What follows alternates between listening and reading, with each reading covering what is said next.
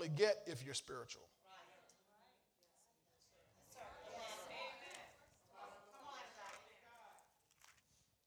Hallelujah. Now, this is, I'm not preaching yet. This is just, I want to share this with you here. Um, 1 Corinthians 3, verse 1. No, first, 1 Corinthians 2, verse 13. I'm going to start this just a little appetizer, okay? 1 Corinthians 2, verse 13. These things we also speak not in words which man's wisdom teaches, but which the Holy Spirit teaches. Comparing what? Spiritual with spiritual. Okay? So the things that the Holy Ghost teaches are spiritual things. Okay? But the natural man does not receive the things of the Spirit of God, for they are foolishness to him, nor can he know them because they are what? spiritually discerned, but he who is spiritual judges all things. He who is spiritual can judge all things, can discern all things. And one of the problems of the body of Christ, I heard Mama Berta say this a few years back, that the body of Christ is not discerning. We don't have discernment. We've got to get our discernment up. These, these days we're living in, you've got to be discerning. I said, these days we're living in, you've got to be discerning. You got to know what you can do and what you can cannot do, where you can go, where you cannot go, uh, which, where you can visit and what you can, where you cannot visit, when to fly, when not to fly, what street to go down and what street not to go down, which McDonald's to go to.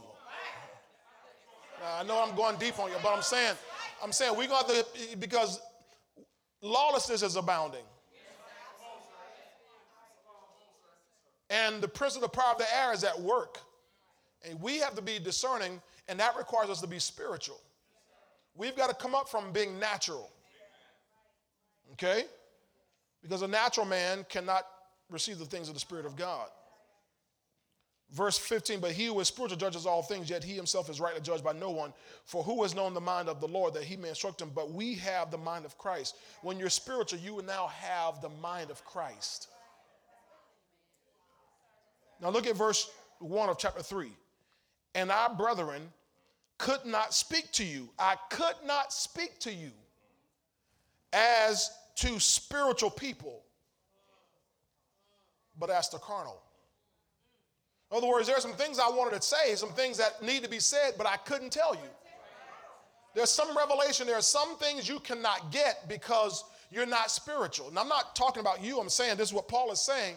But the point I'm making to you is what God said to me for us is that you and I, as the body of Christ, as members of the body of Christ, us as a corporate body must become more spiritual,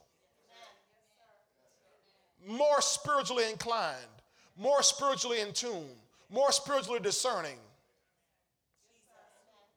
Because to go where God wants to take us individually and corporately it's going to come through spiritual wavelengths. You, you, you follow what I'm saying?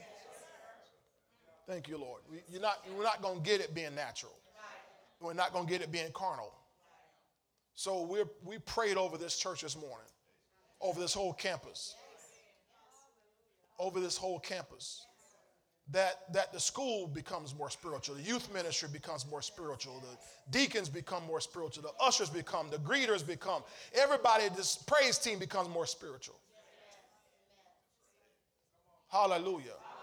Now, that may not move many of y'all right now, but I guarantee if you step over into what I'm saying, you will see drastic things happen in your life because you're going to get revelation that's going to bring manifestation in your life. And not just for you. Hallelujah. So God wants us to come up. So I want you to know that uh, we're, we're, we're headed that way and we're not going back. We're headed that way, full speed ahead, we're not going to slow down. So I'm advising you, tell your neighbor, go ahead and catch up. Tell them, be spiritual. Don't be natural, and don't be carnal. What's, it, what's the natural? Natural is an unsaved person. Carnal is a saved person who still think like an unsaved person. That's what carnality is. You're saved, but you still think and act like an unsaved person. Okay? But when we're spiritual, man, we can we can make some movement in the things of God.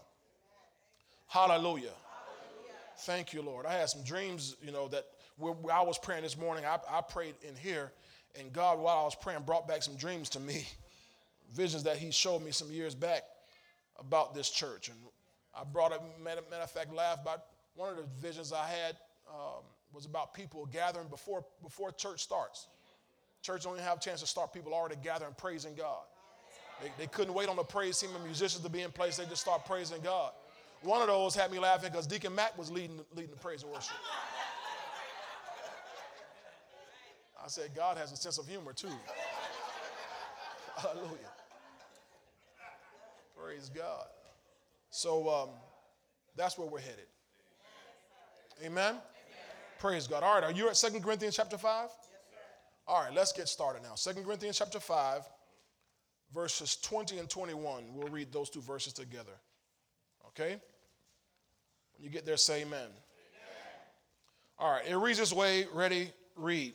Now then, we are ambassadors for Christ, as though God were pleading through us. We implore you on Christ's behalf, be reconciled to God. Be reconciled to God. That word reconcile, you look it up in the Greek, literally means to be brought into right place, to make everything even.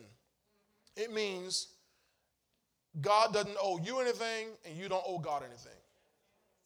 That's what it means to be reconciled. All right? Be reconciled to God. Verse 21, ready, read.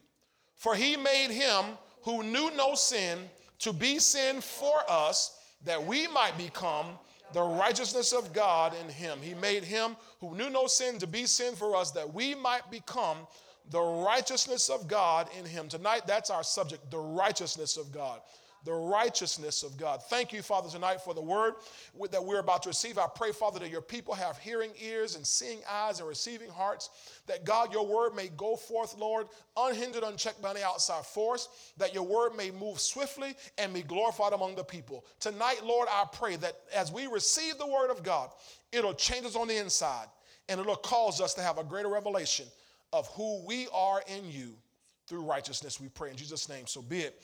Amen and amen. Praise the Lord. All right, the righteousness of God.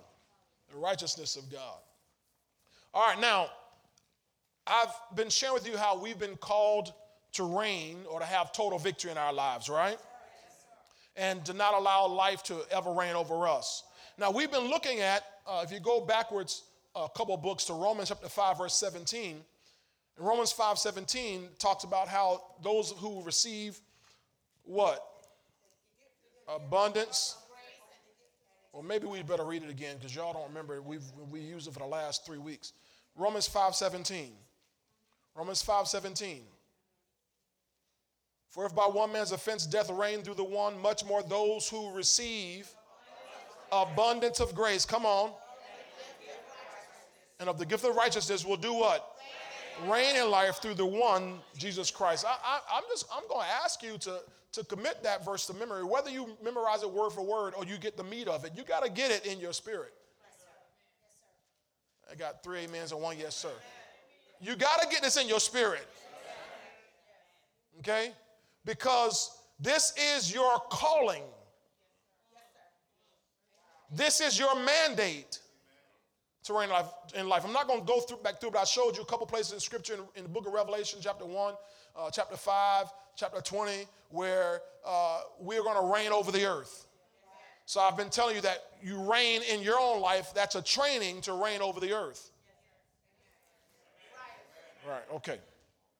So Romans 5.17, I've, I've also showed you the CEV where it says we will live and rule as kings. We will live and rule as kings.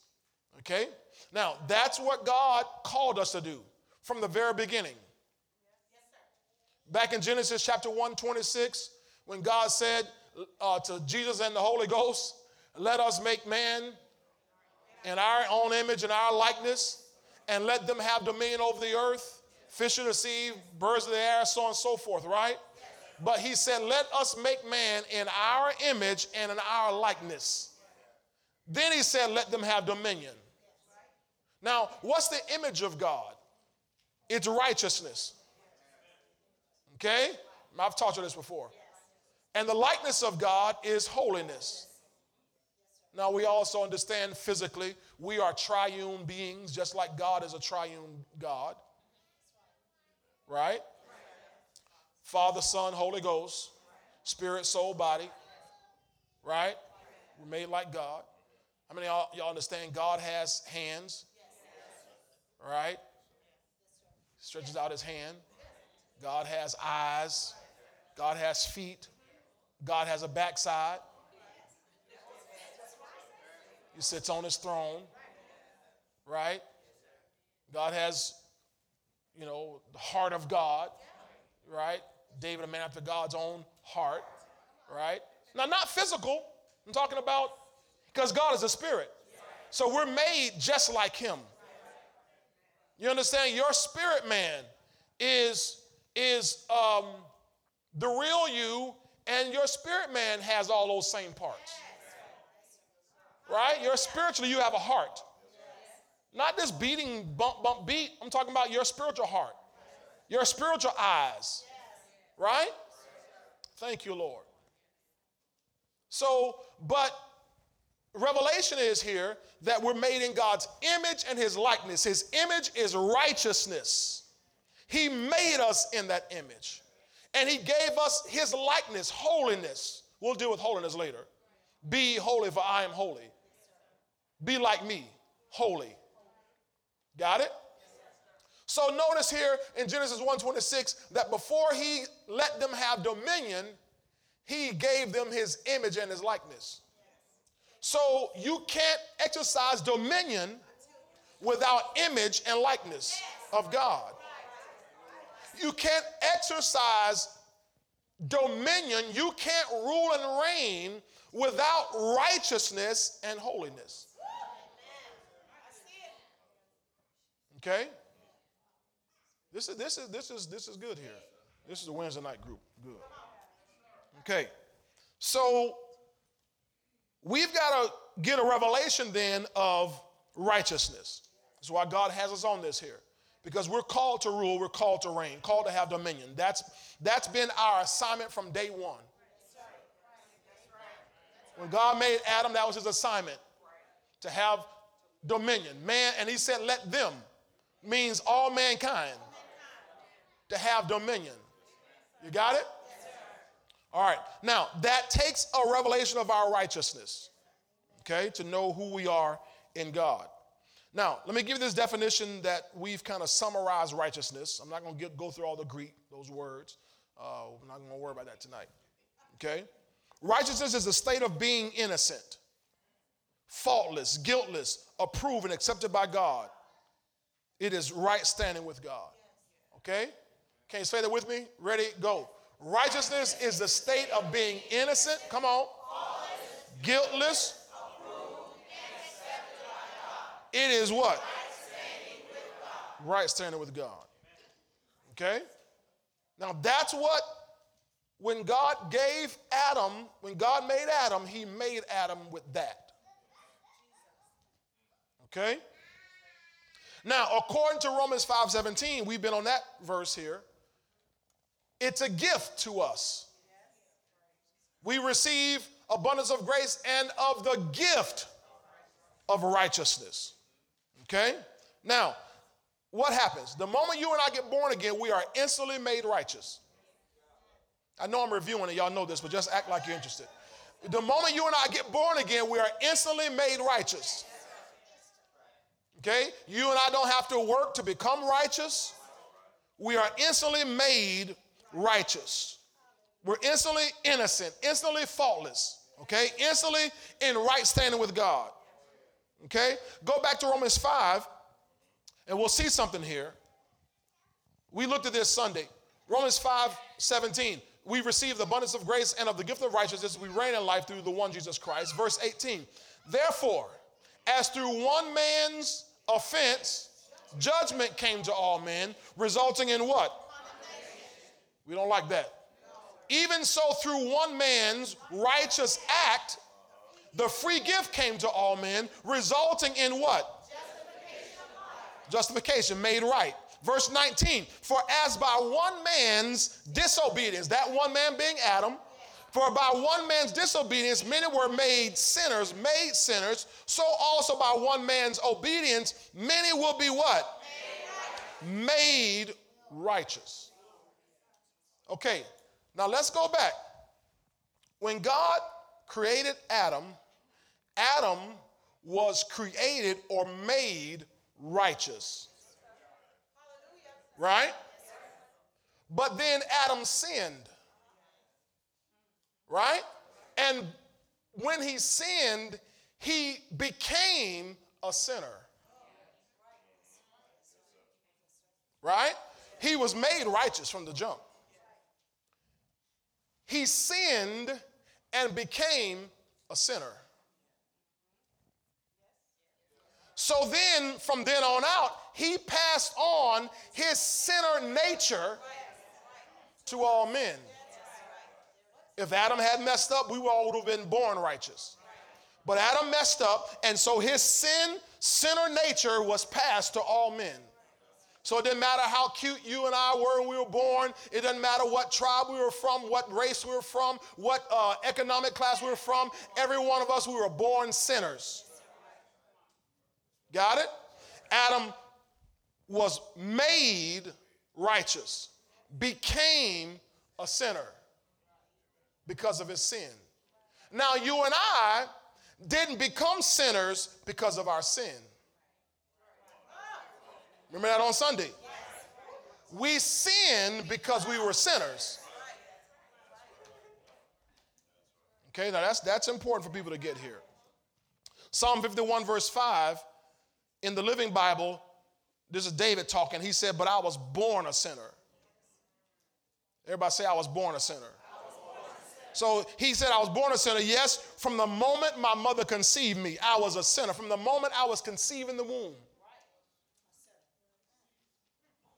Okay?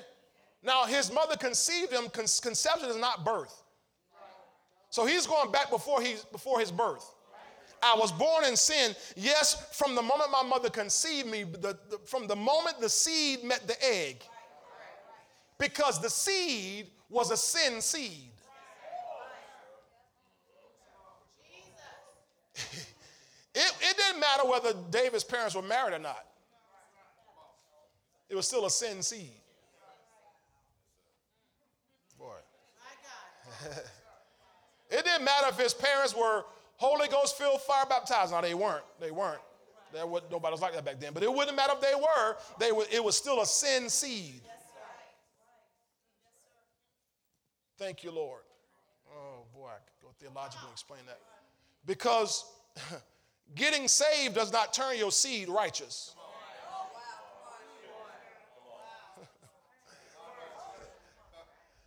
Getting saved does not convert your seed, man. It's still a sin seed.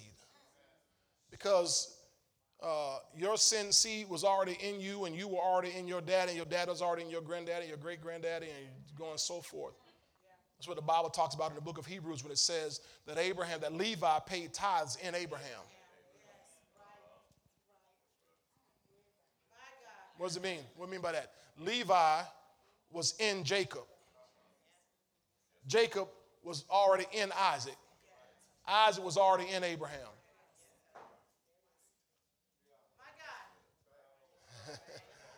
it's just, it's, it's, already there. Okay, y'all understand the scientific part okay. Okay. I'm trying not to go all there. Okay, so y'all, y'all, y'all okay? Yes, okay, I, I, know I'm going slow. I just I want to get this in you. So David said, I was born a sinner, and yes, from the moment my mother conceived me, Okay, why? Because the seed was a sin seed. Now that's the man we read in verse 19, Romans 5 19, the first man. But see, the, the, the second man we read, the capital M, Jesus, didn't come from a sin seed. Matthew 1:20, put that on the screen for me, please. Matthew 1:20. Matthew 120 back in the New King James Version.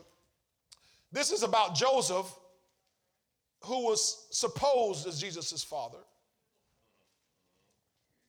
says now he's he's engaged to Mary.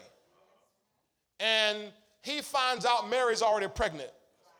And his thought is, oh man, I thought I had a good one. Found out she ain't nothing but a, you know, whatever. He got those kind of thoughts. But he's a respect, respectful man, and he wants to put her away privately. He says, But while he thought about these things, behold, an angel of the Lord appeared to him in a dream, saying, Joseph, son of David, do not be afraid to take to you Mary, your wife. Watch this. For that which is what? Conceived, Conceived in her is of the Holy Spirit. So the second man, Jesus, didn't come from a sin seed. So he wasn't conceived in sin. He wasn't born in sin. You got it? But he had opportunity to sin. Y'all know. Okay? Hebrews 4:15 says this that Jesus Christ was in all points tempted as we are, yet without sin. Did y'all catch that? He was tempted in all points as we are, yet without sin. Now, if he didn't have the ability to sin, it wouldn't have been a temptation.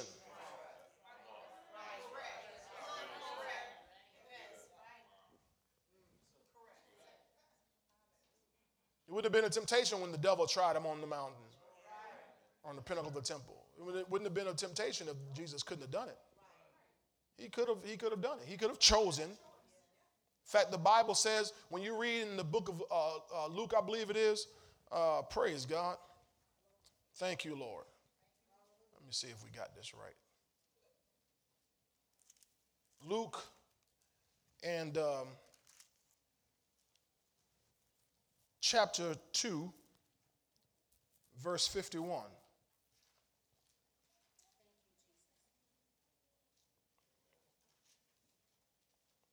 Luke 2.51. This is after Jesus was uh, found in the temple. Remember he was missing for three days? How many of y'all remember that? He was missing for three days. His parents had, they had been to Jerusalem for Passover and they left heading, heading back uh, home. And uh, three days in the journey discovered, hey, we're missing our child. we forgot something. They lost Jesus. They, they know they're in trouble because they lost Jesus. You got to talk to God about you, God, we, we lost your son right? So we got to go back and look. I know three days we got to go back and find our find the boy, because that's not going to look good in front of G, front of God. So they go back and they find him in the temple, and he's uh, asking and answering questions of, of, the of the law, the lawyers, and so forth. And uh, he became, watch verse 51. Then he went down with them and came to Nazareth and was subject to them. But his mother kept all these things in her heart. He was subject, he became obedient to them. Which means he had the opportunity to be disobedient, to be a rebellious child, but he chose to subject himself. He knew his identity. He knew who he was, knew his purpose, knew, knew God's plan for his life, and he had to choose. He had to choose to submit. So when people think, well, Jesus Christ was perfect because he was a son of God, no, he's perfect because he was obedient. He chose not to sin. Oh man, that's good. That means if he can do it, we can do it. He wasn't sinless because he was God's son. He was sinless because every decision he made, he chose not to sin. So you and I can make the same decisions in our lives. We can choose not to sin. Hallelujah. All right, now, so Jesus Christ didn't come from us from a sin seed. Okay? Now we're, we're talking about Romans 5, verse 19, we saw Sunday. Um, because of one man's disobedience, Adam, many were uh, uh, many were made sinners, right? Then from one man's obedience, many will be made righteous. All right? Now, go to Second Corinthians 5:21, our main scripture here. Because we just showed here, Jesus Christ didn't come or he, he didn't sin in his life at all. We saw Hebrews 4:15. He was tempted in all points, yet without sin. Yet without sin. Do you understand how big that is? Yet without sin? That when he goes to the cross, he has no sin on him. He's perfect. The unblemished, blameless sacrifice. And he has no sin in him whatsoever. And because he has no sin, he can't die. Y'all got to catch this. He has no sin. He can't die. He called, the Bible calls the Prince of Life. He couldn't, he couldn't die. You know, he had to die by faith, die by grace.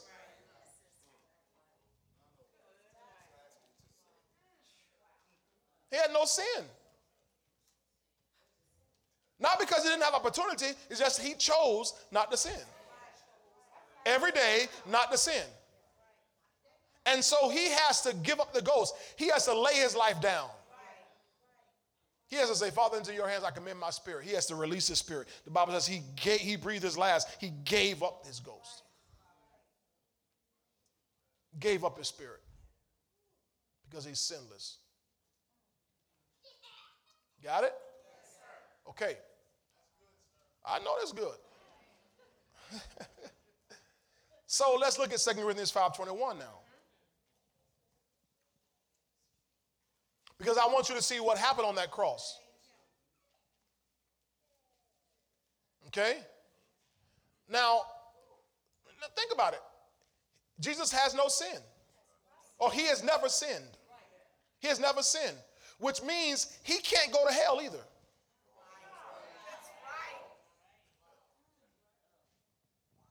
He can't, how's he going to go to hell? He's never sinned. He is totally righteous, totally perfect. He can't go to hell. So notice what has to happen because he's got to go through hell to pay this price for us. This is the whole reason why he came to this planet. So notice what has to happen. His father has to make him sin.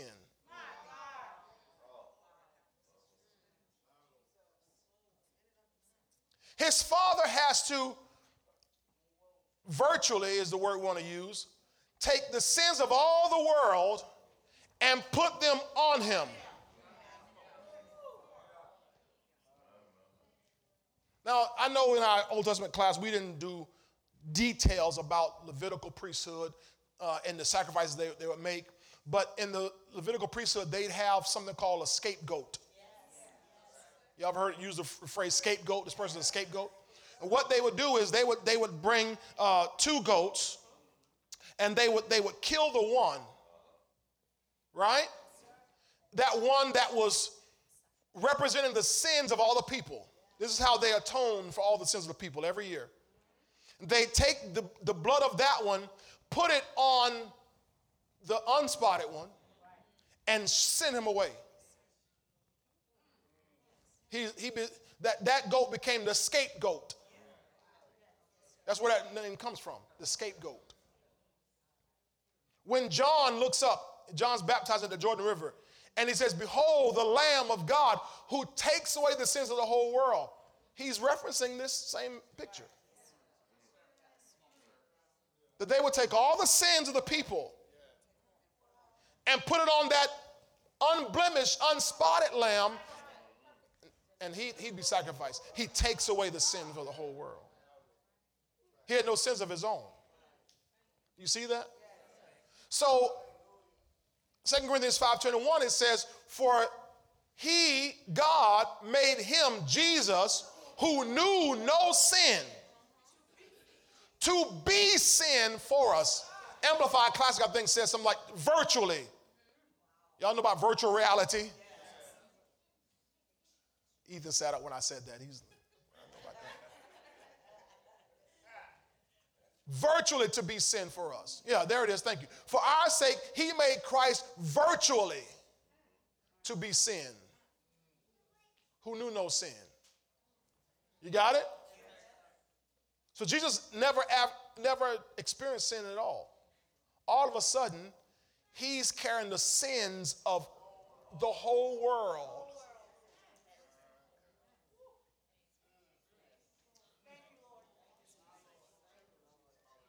You're to send his angels on the cross. My God, my God, why have you forsaken me? You know why God has forsaken him? You know why God can't look at him? Because he's full of sin. Not his own, ours.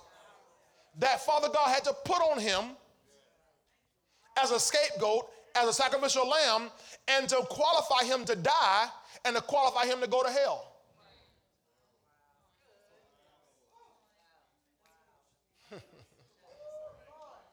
So Jesus, who never sinned, instantly was made sin.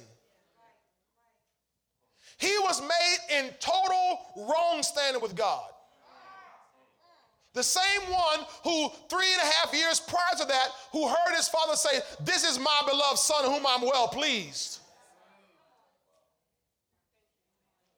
Three and a half years later, his father can't look at him. Why? Because he's virtually sin. Okay? Now, why did he do this? For he made him who knew no sin to be sin for us. For us, that, or you can write in your Bible, so that. So there's there's a there's a there's a a, um, a method to the madness, or there, there's a means to an end. You know, there's the end to this all. All right. So the point of him becoming sin was not just to be sin, but so that we might become, or I like how the King James puts it actually, so that we might be made. He made him sin so we might be made. Now, he had never sinned and we had never done anything good. He had never done anything evil and we had never done anything right. But God's flip flopped. I call it the, one of the great exchanges. That he took all of our sin upon himself and in exchange made his righteousness available to us. Now, I don't, I don't know, I don't know if, if the body of Christ understands that because we kind of take that lightly and don't understand what it costs for us to be righteous. The price that was paid for us to be righteous. What he had to endure.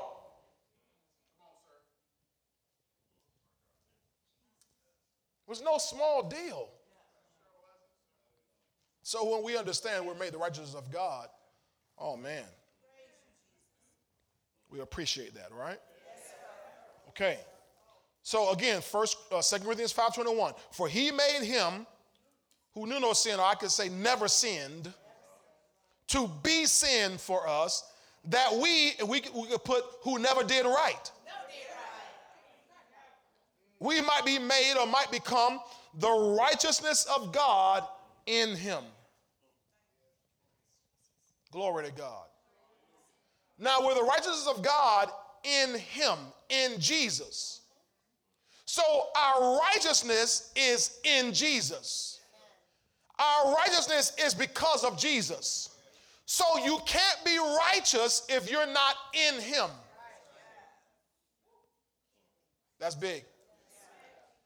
Because the point I'm trying to make tonight, I've been trying, I'm making it the last two services, but I want to make it more clear tonight that you can't have your own righteousness. It's the righteousness of God. Hallelujah. Your own righteousness will not cut it. Put up uh, Isaiah uh, 64 and verse 6. Isaiah 64, verse 6. Put on the screen for me, please. Isaiah 64 and verse 6. Hallelujah. But we are all like an unclean thing. And all our righteousnesses Come on now. Are like filthy rags. We all fade as a leaf, and our iniquities, like the wind, have taken us away. We are all like an unclean thing, and all our righteousnesses, our ways of being right, our things we've come up with are like filthy rags. Now, there's all kind of theories, biblical theories. Theologians have come up with what filthy rags means. One of them is talk referencing um, uh, uh, menstruation rags, what they're talking about there. Some have referenced it to mean just uh, filthy cleaning rags or the rags that lepers would use on, on their bodies. Either way, no matter which one you use, you understand filthy. Nasty, you don't want it on you. You don't, not to have no used rags from a leper laying around or any of the, of the other cases. Right? And what he says is, and all our righteousnesses, he didn't say, and our righteousness. He said, and all our righteousnesses. What he's implying is everybody kind of does their own thing. They try to come up with their own righteousness. But there is one righteousness, and it is the righteousness of God in Him, in Jesus. And if you do any other uh, thing, if you try to come up with any other way of being righteous, you are considered unrighteous. Glory to God.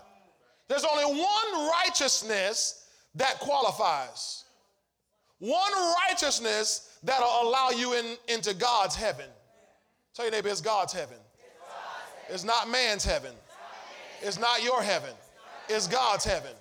He makes the rules. He sets the standard. It's, as we like to say, his way or the highway. Bible says a highway of holiness shall be there. Hallelujah. We got to take his way. And the way into holiness is righteousness, and it's his righteousness. Hallelujah. Thank you, Jesus. Thank you, Jesus. So we're talking about tonight the righteousness of God. Can you say that with me? The righteousness of God. The righteousness of God. Now, what is the righteousness of God? Let me, let me give you a, a, a summation that I, that I put together. You can write this down. The righteousness of God is justification by grace through faith in Jesus Christ, apart from the law, apart from works. Okay? I'll read it again. The righteousness of God is justification by grace through faith in Jesus Christ, apart from the law, apart from works. Now remember now, all our righteousnesses are like filthy rags. Now, our righteousnesses are all our works, our actions, our things we do to make us feel like, think we're right. What we think God wants, what we think uh, qualifies us, what we think makes us right. But that's not the righteousness of God. The righteousness of God is justification by grace through faith in Jesus Christ, apart from the law, apart from works. Y'all got that? All right, let's look at some scripture to, to validate that. Romans chapter 3, please. Romans 3. Thank you, Jesus. Romans 3, we're going to start at verse 21. Let me know you get there by saying amen. All right, that was two amens. Romans 3:21. We're, we're already in the book of Romans, right? Oh, y'all went Second Corinthians. Oh, y'all went Isaiah. Oh, we went we went off course. Okay, we're back on course now. All right, my bad. Okay, Romans chapter 3. Now, what I tell y'all righteousness of God is, is again.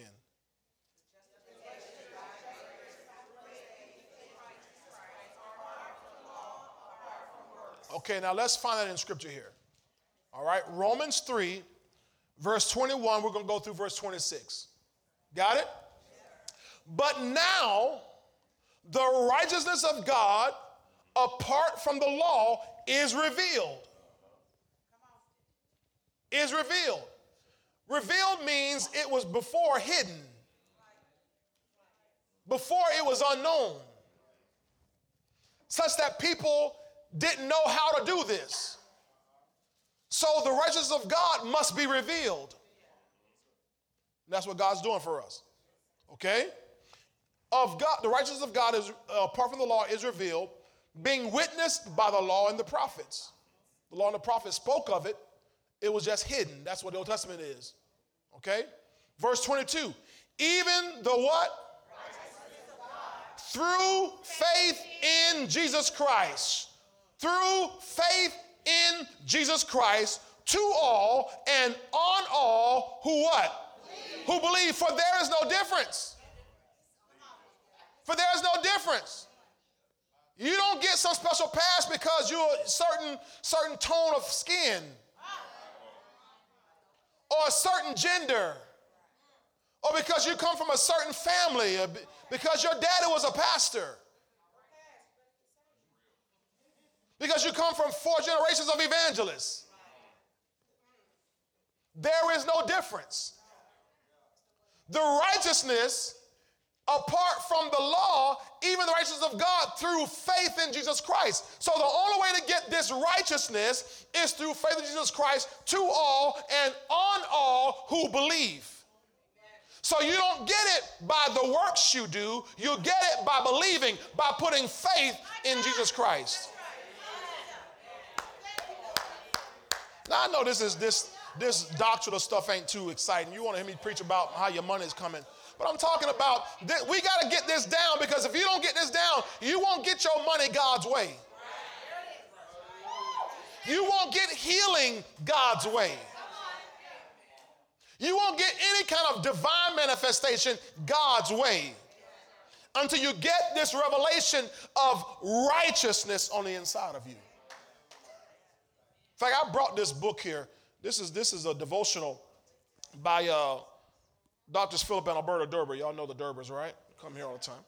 And uh, they, they do a daily YouTube broadcast. Actually, it's, it's, on television there in the Frankfurt area, but you can pick it up on YouTube, and, and uh, we watch it every day. I read this every day.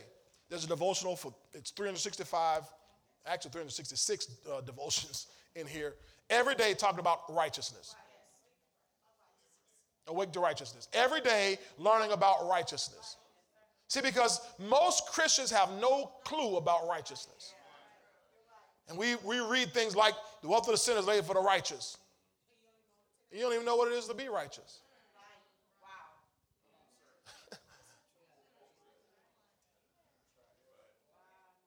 you got to know what it is to be righteous, not just be a Christian. Because there are many Christians who have no clue what it is to be righteous, and so they have no ability to stand before God and receive anything. Hallelujah. Uh, they have, you know, this, this hardback version, they have, a, they have a soft version of it. They have a, what they call a little baby, uh, a little baby bear version of it. In fact, you can actually get the uh, online version of it, the ebook of it. Amen. But I, I, I encourage you, I don't know what it costs. Uh, half off right now? Merry Christmas. I, am I'm, I'm serious. I would get it because to read it every day, they go through something on righteousness every 365 days. Because that's the paramount subject to those of us in the body of Christ to understand righteousness. Amen. Amen. Hallelujah. Now, we're talking about here in verse 21, Romans 3:21, or 3, 322 we just finished here. Even the righteousness of God through faith in Jesus Christ to all and on all who believe, for there is no difference. Verse 23, watch this. For now, any of y'all grew up in Baptist church, you learned the Romans road. Y'all learned the Romans road, right, in Baptist church? Romans road to salvation. You had to know what, now, was this not the first stop? Was this the first one? Yeah, that's what I thought. This is the first one. You had to know for all have sinned and come short of the glory of God. That's you had to know that stop. That's the first stop on the Romans road to salvation, knowing that everybody, all have sinned and come short of the glory of God. All have sinned and come short of the glory of God. All have sinned. Notice it didn't say all sin. It said all have sinned. Tell your neighbor, all have sinned. It didn't say all sin. Because I hear people say that they trying to make excuses for their little sins. Well, you know, all have sinned and come short of glory. Okay, yeah, I know we did. But we shouldn't still be sinning and using this as an excuse. All have sinned. Then they use the excuse, well, where sin abound, grace much more abounds. No, that's not what the Bible says. It says where sin abound dead, grace much more abound dead. That's past tense. Don't keep on sinning. Shall we continue in sin that grace may abound? No, God forbid. How shall he that is dead to sin live any longer therein? Okay, so cut out the sin. Praise God. Okay, so for all have sinned and fall short of the glory of God. Okay? Because of sin. Got it? So, because of sin, people fall short of the glory of God. Remember, I talked to you about, uh, I think that was Sunday, about how you couldn't enter a king's, stand before a king anyway, just anyway. You had to be in the right condition. So all have sinned and fall short of the glory of God. You can't stand before God's glory, God's presence with sin, but you can when you're righteous. You got it? Now, again, you got to keep this concept in your mind. I'm not talking about what you do. I'm talking about who you are. I don't know if y'all awake tonight. I'm not talking about what you do, I'm talking about your condition, your state of being righteous. We got to keep reiterating that, obviously. Okay? Verse 24. Verse 24. Being justified freely by what? Grace. His grace through the redemption that is in Christ Jesus, whom God set forth as the propitiation by his blood, the atonement for uh, by his blood, through faith to demonstrate his righteousness, because in his forbearance God had passed over the sins that were previously committed. In his forbearance, y'all know what forbearance is, y'all get along. He had passed over the, the sins that were previously committed Verse 26 to demonstrate at the present time his righteousness, that he might be just and the justifier of the one who has faith in Jesus. So when you put faith in Jesus Christ, he becomes your just. Now he's already just, but now he becomes your justifier. So now he is just and we are just. Reconciled. He doesn't owe us anything. We don't owe him anything. Do y'all see that? Do you understand that? Thank you, Lord. I believe if you meditate this at home, you'll get it. Just how big it is to understand that you and I could not even approach God without God through Jesus Christ making the way for us to be righteous. And when you put your faith in Him, you didn't just escape hell.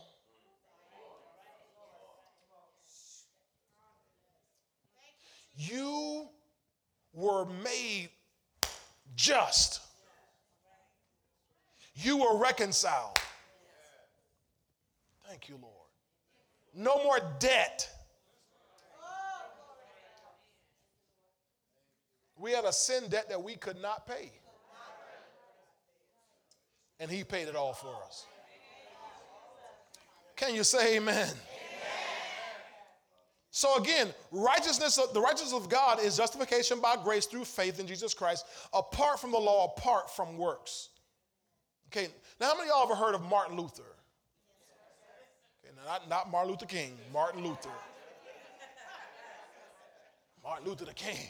No, Martin Luther, the original, okay? He taught during the 1500s, he taught, he, he, he, delved into the Word of God and got a revelation of righteousness. The Reformation was started by his acts. Remember, Apostle even mentioned us about the 31st of October, how he slapped that, that was the uh, 95 thesis on the Catholic church door. Now, he was up against a behemoth. The Catholic Church is still a behemoth, the Catholic Church. And why he opposed them, behemoth, y'all know behemoth? Behemoth is a monster, it's big, it's huge, incredible thing. Okay? Why he opposed them was because the Catholic Church, I'm not picking on the Catholic Church, I'm just saying this is what was going on, and to this day, their doctrine still holds to this. That they taught that to be made right, it didn't come through believing. Justification didn't come through faith in Jesus Christ, it came through acts of penance. So you go before the priest, little confession booth, and confess, ominous, bominous, forgive me, Father, for I have sinned. What was your sin? Oh, I ate six pieces of chocolate and I, um, whatever, whatever the sin, the sin was. Well, okay, six Hail Marys, and uh, you know. But if you went there and said, "Oh, what was your sin?" "Oh, forgive me, Father, I've sinned." What was your sin? "Oh, I, I uh, cheated on my wife," and uh, "Oh, well, you're going to need 17 Hail Marys, and you got to uh, give uh, $17,000 to the church."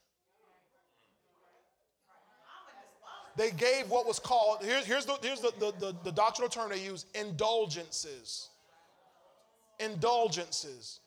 And an indulgence was a way for people to uh, lessen, to reduce, or eliminate the penalty for their sins. You want to know how the, how the Catholic Church got these big chapels, the Sistine Chapel, and got all these big mega buildings and they own real estate all over Africa and they own, they own, I mean, how they got that? Penance, indulgences, a lot of sinners. I'm serious. I'm serious. Mean, that's, that's not a joke. I, that's no exaggeration whatsoever. People had to pay. Even, even, if, even if they had a loved one who had already died, and they said, well, their soul is in purgatory. And well, what we're going to do? Well, you can pay some money and make sure they can come up out of purgatory and go to heaven. How many of y'all ever heard that? Yeah, I'm not making this up. Huh? No, he's not. They know I'm not making this up. This is real to this day. Now, if you have someone who died and you don't like them, you're like, I don't care nothing about that. Let them go to hell. Go to hell. They should have gone to hell. They were mean, nasty. Don't let them go to hell. right? Let them burn. So they had they had created these ways, what they call justification, uh, what they, these indulgences. So Martin Luther comes along, and he begins to break open the word. Y'all, gotta remember, in those days, 1500s and before, what we call the Dark Ages, everybody didn't have the Bible. One of the earliest Bibles we, we see written is the, uh, I think was, was the Geneva translation, whatever, in the 1590 something, whatever it was. So people didn't have Bibles. They had to just listen to whatever the, the priest told them, which came from the Pope. The whole, this is how all over the world. So people all over the world are, are, don't understand that they can simply believe in Jesus Christ, receive him, and be made right. They can repent and God forgives them. They didn't understand that. And Martin Luther, comes and he writes his 95 thesis and uh, theses, is, is 95 different theses he makes. And, and he, he slaps on that door. Boom. He's calling them for, he's like, come on, let's argue about it. Let's, let's have a discussion, or debate. And they refuse. And what they did was they excommunicated him from the church. He died excommunicated. He died preaching and teaching justification by faith alone. That's how the uh, Reformation started, where we get the Lutheran church, Martin Luther. The Protestant church, that's what we're part of. The Protestant movement. What is, what is the Protestant movement? It's the protesters. That's what the word Protestant means. They were the protesters, protesting the teachings of the Catholic Church. We're still protesting. I heard one guy say a few years back, a very prominent guy, I won't call his name because I, I love him. And he was just wrong. He said, the protest is over. No, it ain't. No, I'm still protesting. I'm, I'm not, not going to go back to what they were teaching. Not when you look in the scripture and say, but now the righteousness of God apart from the law is revealed, being witnessed by the law, even the righteousness of God through faith in Jesus Christ to all and on all who believe. That's in the Bible. Hallelujah. If we sin, we have an advocate with the Father. Not an advocate with the priest. Not to go in some little booth, oh, forgive me, Father. Forgive me, Father. Forgive me, Father. Talking to that Father up there. Yeah, forgive me, Father, I have sinned.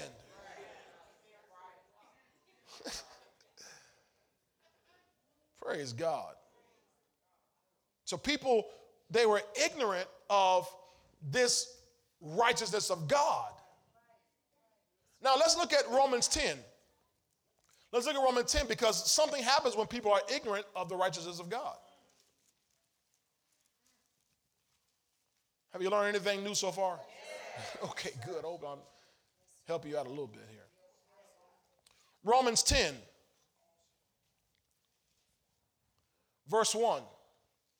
This is Paul writes this, right?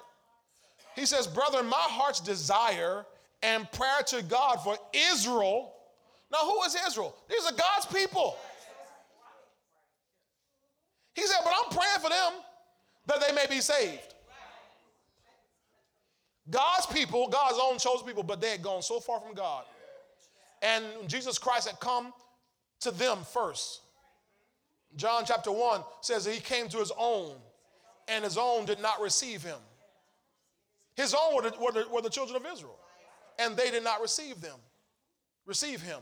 So now here's Paul years later. He's writing a letter to the church at Rome and said, Brethren, my heart's desire and prayer for Israel is that they may, that they may be saved. Why? Verse 2 For I bear them witness that they have a zeal for God.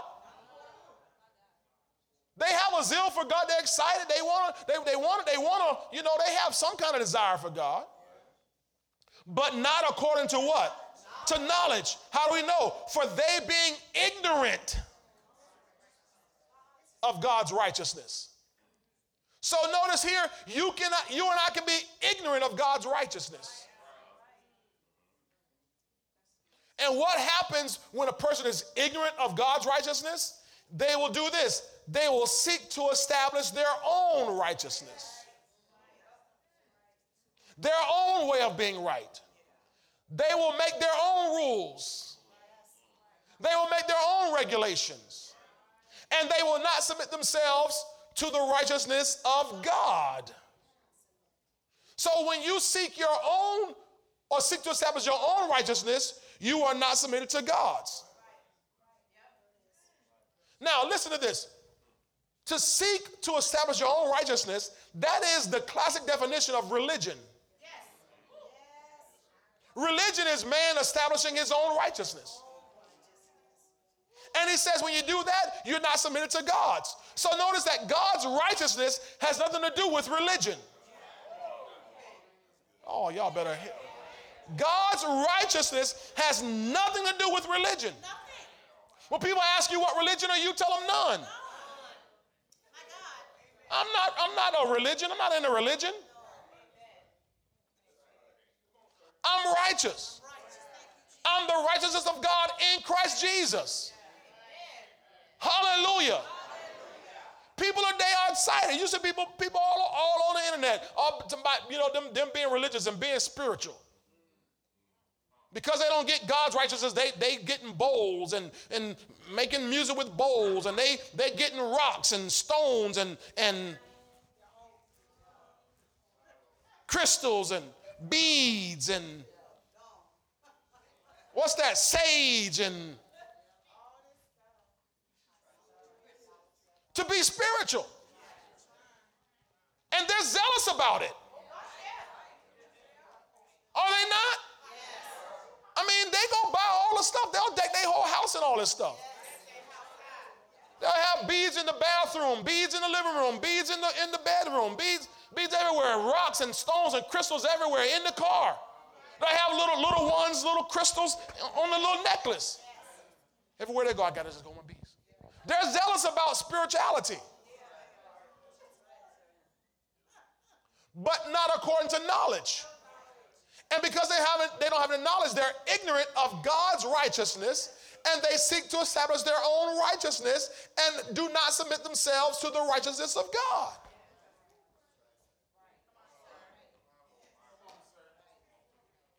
Let me ask this question. How many of y'all ever, ever played Uno? Uno, Uno. All right. Have you ever played Uno with somebody who didn't know the rules?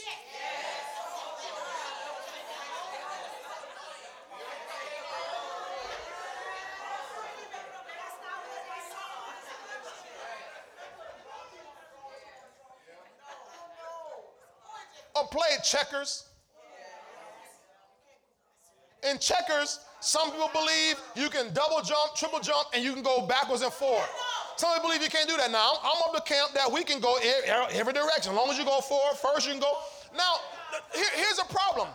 None of us takes time to read the rules.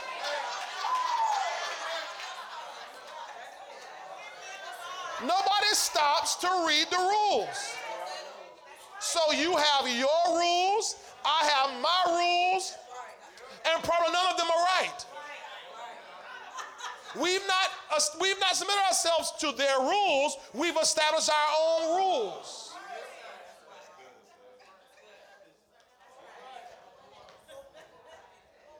And nobody, we, we gotta, we make up your own rules on how you win the game. Nobody even knows how you, how you really, really win the game based on the, the rule book. Based on the rule book. Based on the prescribed rules. That do not change based on what neighborhood you're from. Based on, well, up north, this how we play up north. I'm from Chicago, and Chicago, this how we play in Chicago. we tell them you ain't in Chicago. You in the burg. This burg rules here. Now, isn't that what's happening in the church? Depending on what denomination you're a part of. What movement you're under. People have established all their, their own set of rules, or they have no rules at all.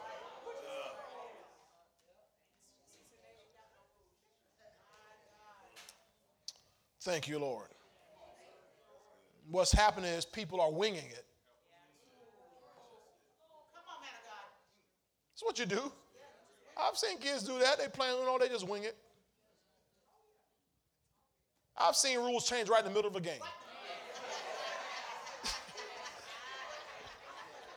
That's right in the middle of a game.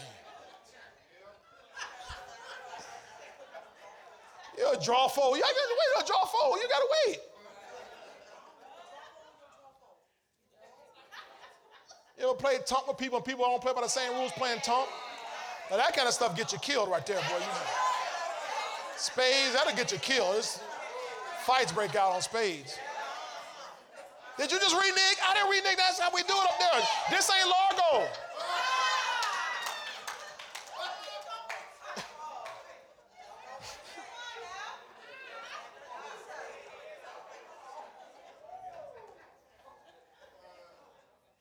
Hallelujah. That's what's, what the devil has done even in the church and even among people, especially people of the world. People of the world, classic, it's classic religion. They try to establish their own way of being right. So what they'll do is they'll do works to make themselves right. Well, I'm gonna I'm gonna go and I'm gonna feed the hungry every weekend, and so I can be right. That doesn't make you right. That's wonderful that you feed the hungry every weekend, but that does not make you right. I'm going to go and I'm going to volunteer at the Boys and Girls Club. Wonderful, do that. But that does not make you right. Well, I'm going to go to church every Sunday and every Wednesday because I want to be right. That's wonderful, but that does not make you right. See, that's your own rules. That's your own way of trying to be right. That is not the righteousness of God. That's the righteousness of you. You've established your own little denomination. Now, no, I'm not talking about you, I'm talking about the body of Christ in general. Splits happen. Well, you got to wear white on first Sunday. That's, that's. That's when you're righteous. You wear white on first Sunday.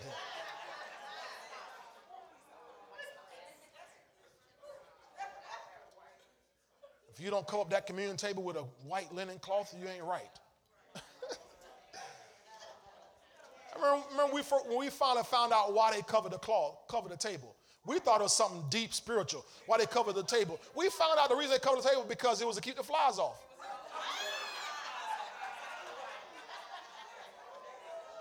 If it wasn't, if it wasn't for the flies, they. So we stopped covering the table. but see, people are doing things trying to be religious, trying to be righteous. Righteous. You understand that? But righteousness comes by faith in Jesus alone. He did righteous acts so we could be made righteous, made the righteousness of God in him. Is this helping anybody here tonight? Hallelujah. Thank you, Lord. Now, go to Romans 1. Go to Romans 1. Because righteousness or the righteousness of God is understood by revelation. Now, that's big what I just said there. It's understood by revelation. See, I can teach you things, I can say things, I, I'm giving you information, but you must get a revelation of what I'm saying for yourself. Means you got to meditate this thing and ask God to open your eyes to righteousness. Because I can guarantee, I can double dog guarantee you, by the time you get out of church five minutes tonight, the devil's going to bring something up. You sat in church all that service, and you know what you was thinking about. See, he messed with some of you already. I don't even know how you sat up in there and you and your wife wasn't even talking.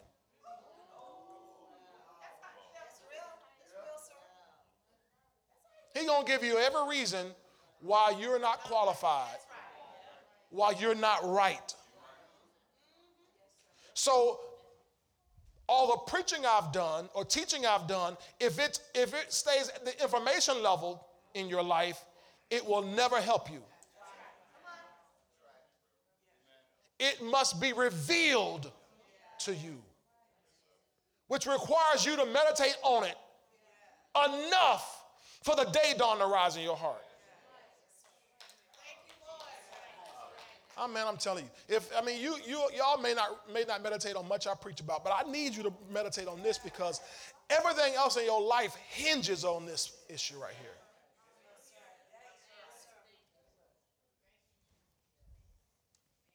Are you in Romans 1? Yes, sir.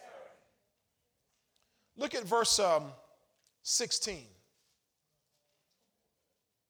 We notice it. For I am not ashamed of the gospel of Christ for it is the power of God to salvation for everyone who believes, for the Jew first and also for the Greek.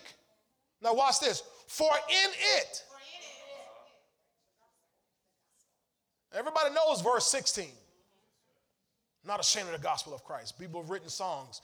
We are not ashamed. We are not ashamed of the gospel of Jesus Christ. I mean, I've, I've, we, we sang songs like that.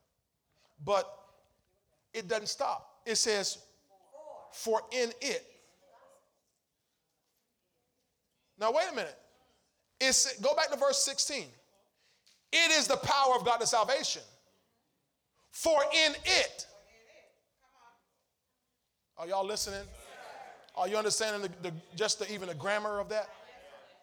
The reason why it's the power is because for in it Y'all gonna catch it. In other words, if you and I don't get a revelation of the, of the, of the righteousness in verse 17, there could be no power from verse 16. Are y'all seeing that here tonight? Put verse 16 back on the screen, please. Come on. Let, let's, let's read it. Let's put our eyes on it. Ready? Read. For I am not ashamed of the gospel of Christ, for it is. Uh huh. Why? For in it.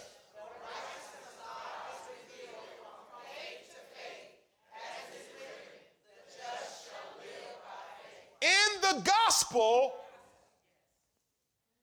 the righteousness of God is revealed. In the gospel. The Bible says that God preached the gospel to Abraham. Abraham then believed God. Come on, help me out, saints. And it was accounted to him for righteousness. The gospel was preached to Abraham, the Bible says. The gospel, the gospel was preached to Abraham. He believed God and it was accounted to him for righteousness. Are y'all seeing this here? So, I'm not ashamed of the gospel, for it is the power the gospel of Jesus Christ. For it is the power of God unto salvation. The gospel is the power unto, or that brings about salvation, not born again. Salvation. Greek word soteria. Soteria. It's, it's the power of God unto total life deliverance. That's what soteria is. That's not the word for born again. That's the word for salve, for victory, deliverance, freedom. For who? Everyone who believes. To the Jews first, then thank God also for the Greeks. Verse 17. For in it, in the gospel, the righteousness of God is revealed. Come on from faith to faith, as it is written. Come on. So, what is revealed from faith to faith? Righteousness of God. It's revealed from faith to faith. Now, what does that mean? Go back to verse 16. Back to verse 16. Not ashamed of the gospel of Christ, but it is the power of God to salvation for everyone who what? For everyone who what? For everyone who what?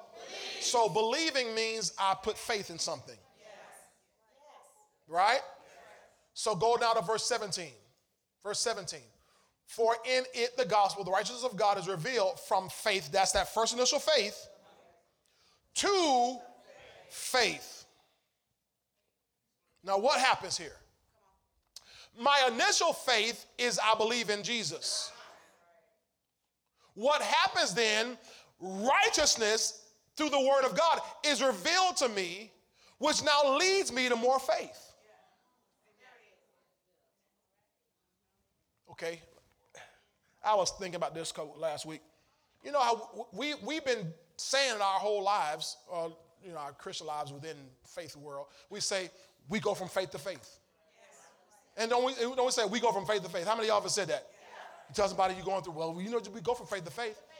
But is that what the Bible said? That ain't what the Bible said. The Bible never said we go from faith to faith. It said, because it's the only time you see the, see the words faith to faith in the whole Bible. In the whole Bible, it's the only time you see the words faith to faith. What goes from faith to faith is a revelation of righteousness. It didn't say you go from faith to faith. It says, in it, righteousness is revealed from faith to faith. Wow. Wow. Ooh, we've been saying stuff all this time. We go from faith to faith.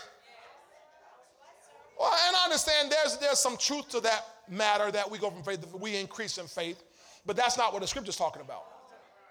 The scripture's saying that your revelation of righteousness comes from faith to faith. What does it mean? Your first initial faith when you believed in Jesus now brings you salvation or that born again experience. But to experience complete salvation, verse 16, you need a revelation of the righteousness of God. Boy, y'all not catching this. I said you when you first come to Jesus Christ, you put your faith in him, you experience a new birth. You're born again. But to experience the salvation of verse 16, you need a revelation of righteousness. This is what I'm trying to get you to understand. You will never experience the fullness of salvation until you get a revelation of righteousness. As much as you may want it, you will never experience it until you understand you are righteous before God. And it's revealed from faith to faith, which simply means, put, switch to the Amplified Classic on this. Switch to the Amplified Classic. Glory to God. Hallelujah. All right, I'm over time. Let's let's let's let me let me finish. Romans 1:17 uh, amplified. For in it, for in the gospel, see there makes it clear. In the gospel, a righteousness which God ascribes is revealed, both springing from faith and watch this, leading to faith, disclosed through the way of faith that arouses to more faith. So I start at the level of faith where I am to receive Jesus. But the more I meditate the word of God, the gospel, I get a revelation of righteousness. That revelation produces more faith.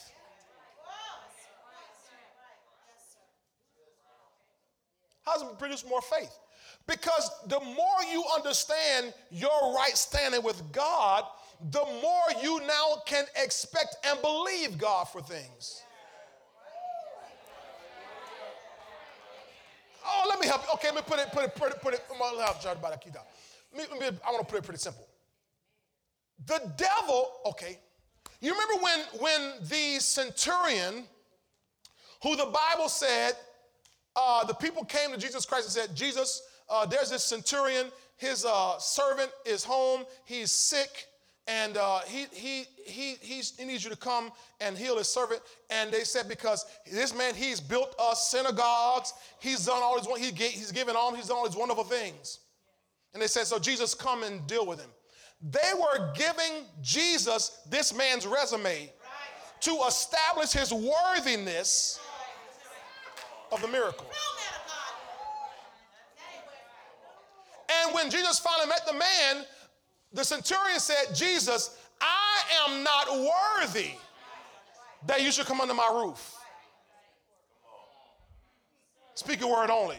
We, we like to preach about speaking word only. But I want you to see his mindset. He said, I'm not worthy. The people were t- trying to tell Jesus how worthy. So they were living on a, on a merit based system. They had to do so many things to merit God's goodness. Merit, earn, deserve. Jesus went beyond his merit and healed him because Jesus is, is, is demonstrating the grace of God. Now, how does that help me? Or how does that pertain to us? Because you and I, if we continue in a merit based mentality, then there are things that we think we will never be able to receive from God because we don't merit it. We don't deserve it. We're not worthy. So the devil will help us stay convinced in our minds that, okay, God, I need a car, but I'm, I do not deserve that kind of car. I'm gonna help you out. I'm not worthy of that kind of car. I'm not worthy of that kind of house. I'm not worthy of that kind of wardrobe. I'm not worthy of that kind of lifestyle. Now, who, who's telling you that? It's the devil. So if you're not worthy in your mind, you will have no faith for it. Oh, come on, help me out of here. You won't have faith for it because you are still stuck in a merit based mentality. I ain't been saved as long as so and so. Well, I messed up, you know, a few times here and there, and, you know, I, I don't deserve that. The devil's going to help you. He's the accuser of the brethren. Now, who is he accusing you to? You. No, he's accusing before God. No, the devil's not allowed in heaven anymore. Oh, I better, I better, I, I need to teach y'all. So I need to, need to teach y'all. Listen, listen, the devil's not allowed in heaven. When the devil went, went to heaven for, with Job, Jesus Christ had not gone and shed his blood and put his blood on the mercy seat. But once Jesus Christ shed his blood on Calvary's cross, and the Bible says he put his blood on that mercy seat, he has cleansed the heavens, the Bible says. The devil is not allowed to go before God anymore. The devil can't go before God and say, God, can I please try so and so? He can't do it. He's not allowed in heaven anymore. So when he's accusing the brethren, he's accusing you to you. He's accusing you to you. He's going to tell you you're not worthy. He's going to tell you you don't deserve it. He's going to tell you you ain't good enough. But you got to say, I am the righteousness of God in Christ Jesus.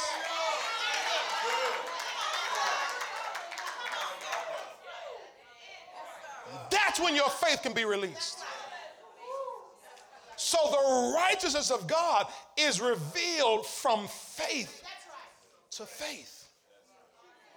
Now, what happens? When you release your faith, all of a sudden you exercise your faith and you get a greater revelation of righteousness. You think every time you go up, you get a greater revelation of righteousness. Wow. And the greater revelation you get, the more faith you release. And the more faith you release, the greater revelation you get. It's faith to faith.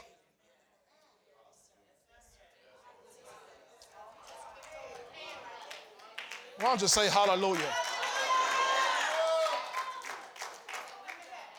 Do this real quick. Give me Romans 1.17 in, in the CEV. Let me, let me speed up because I, I just want to share one more scripture. CEV.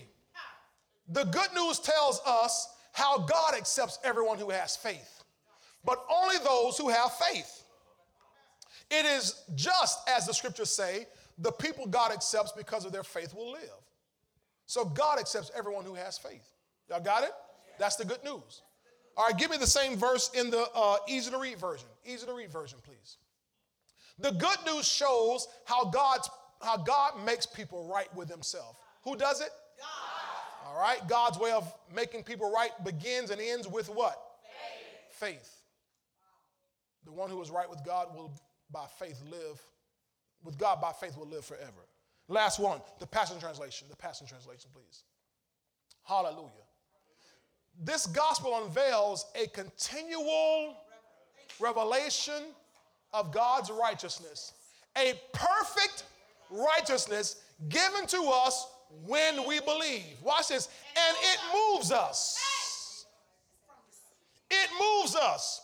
It what? This revelation of righteousness moves us from receiving life through faith to the power of living by faith. Are y'all catching this here? Where God's taking you, you're going to get there by faith, by the revelation of who you are in Christ Jesus. That's what the scripture means when, when it says we are right with God through life giving faith. All right, one last place tonight, we'll quit. 1 John 3, verse 20 through 23. 1 John 3. This help anybody tonight? I don't want you to walk around like the centurion. I'm not worthy that you should come under my house. If you grew up in church, any, any, any old deacon, they pray, Oh Lord, oh, we just sent us here tonight before you, Lord. Lord, if you can, stop by here. If you're not too busy, Lord, stop by here tonight. We're not worthy, Lord. We're not, I mean, people say it, we're not worthy, Lord. Over and over again, we're not worthy. God, you've been so good. We're not worthy. Jesus, thank you for dying on the cross. We're not worthy. We're not worthy. We're not worthy. Well, no, you weren't worthy when he died. But now that you put your faith in him, you've been made worthy. Tell your neighbor, you've been made worthy.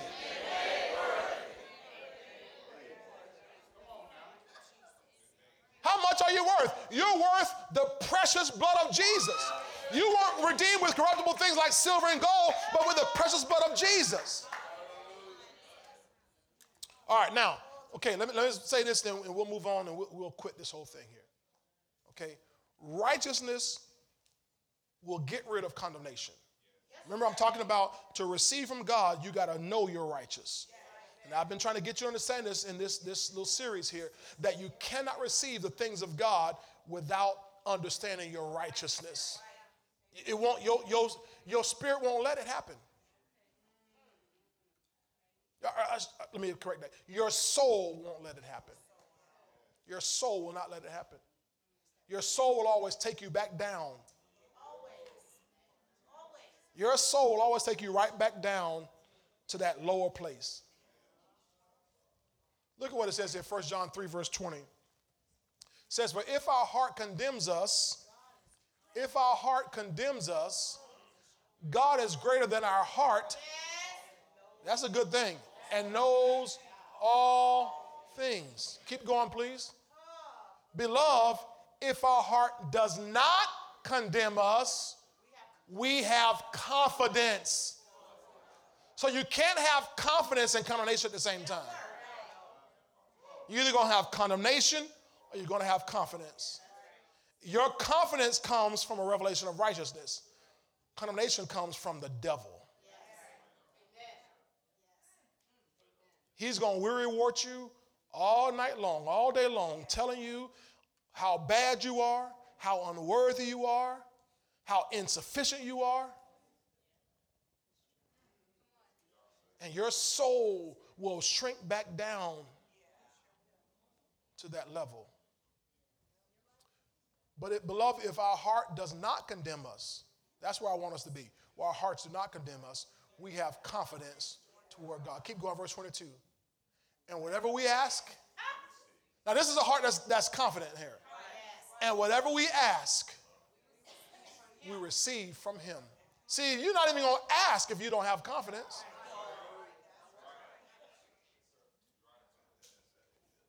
Because we keep His commandments and do those things that are pleasing in His sight. Now, that's holiness. But I, am going to teach on that. Holiness comes from righteousness. Last verse, verse 23. And this is His commandment that we should believe on the name of His Son, Jesus Christ and love one another as he gave us commandment. Believe on his son. The moment you and I believe on his son, we have been instantly made righteous. We have received the righteousness of God. Not us making up our own rules. Not us trying to conjure up our own way. Not us being religious. It's us receiving his righteousness. Amen. Do you agree with that and receive that tonight? Will you give Father God a big hand of praise tonight in this place? Hallelujah. Hallelujah. Glory to God. Glory to God. Glory to God. Glory to God. I am the righteousness of God in Christ Jesus. Hallelujah. Thank you, Lord. I can approach my Father boldly and ask for anything I need anything I desire, anything I could want, with the confidence that He's going to do it. He's going to do it. He's going to do it. Don't have to go back. Uh, put up James 1, verse uh, 5. Put up James 1, verse 5. Thank you, Holy Ghost. I'm going to show you how, how this works. James 1, verse 5. If any of you lacks wisdom, let him ask of God, who gives to all how? liberally and without reproach. Put that in Amplified Bible. Amplified Bible. Y'all righteous ones, I want you to hear this. If any one of you is defi- deficient in wisdom, let him ask of giving God who gives to everyone liberally and ungrudgingly without reproaching or fault finding. So when you know you're righteous before God, He's not going to find fault with you. You know, sometimes we do our kids, they ask us, I'm talking about their little kids, were you good at school today? Have the Santa Claus mentality. You better watch out. You better not pout. You better watch out. I'm telling you why. Santa Claus is coming to town. He knows when you are sleeping. He knows when you are awake. He knows when you are bad or good. So be good for goodness sake. Oh, Now, that same Santa Claus mentality, people take into the church, into the body of Christ.